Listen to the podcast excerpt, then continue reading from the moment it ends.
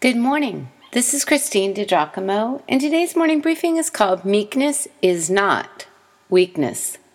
Matthew 5, verse 5. Jesus was the master of paradox.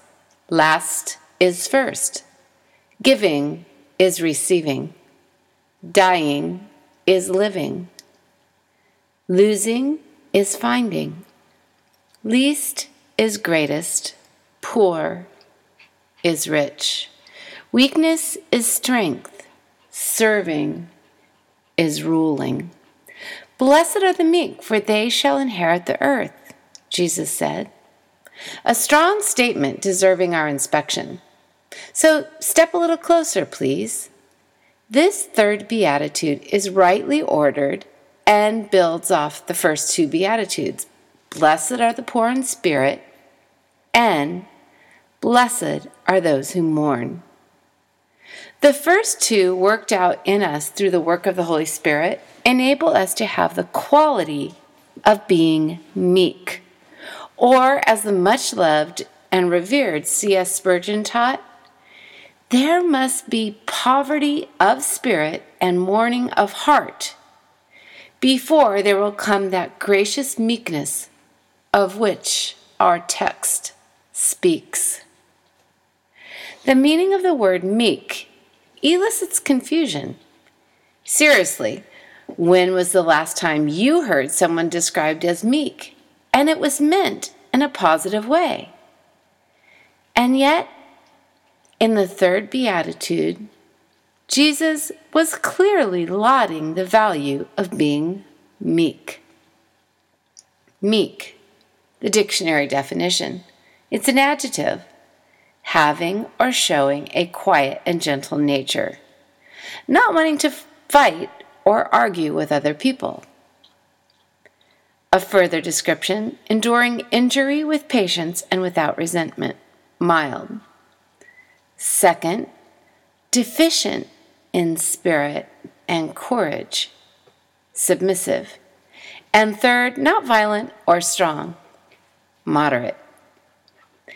In fact, probably the least admired character quality in America is meekness. We see this in the dictionary definition that I just read, specifically where it goes awry with the second and third qualifying descriptions. Meekness represents neither a deficiency in spirit or courage, nor a lack of strength. The greatest person who ever lived was a meek and humble man, and said, Learn from me, for I am gentle, meek, and humble in heart. So Jesus even described himself as meek. Does that mean he was weak? Oh, we know well that Jesus was anything but weak or spineless. Think of the strength and courage exhibited in the 40 days of fasting and temptation in the desert. Think of how he stood up to the religious leaders of the day. And do you remember when he went into the temple and exploded in righteous indignation? Matthew chapter 21. Meekness is definitely not weakness. Actually, quite the opposite. Meekness is strength under control. Oh, how Spurgeon beautifully discusses this quality of being meek. He said, There is something positive in it as to virtue. The first two are rather expressive of deficiency, but here there is something supplied. A man is poor in spirit. That is, he feels that he lacks a thousand things that he ought to possess. The man mourns. That is, he laments over his state of spiritual poverty.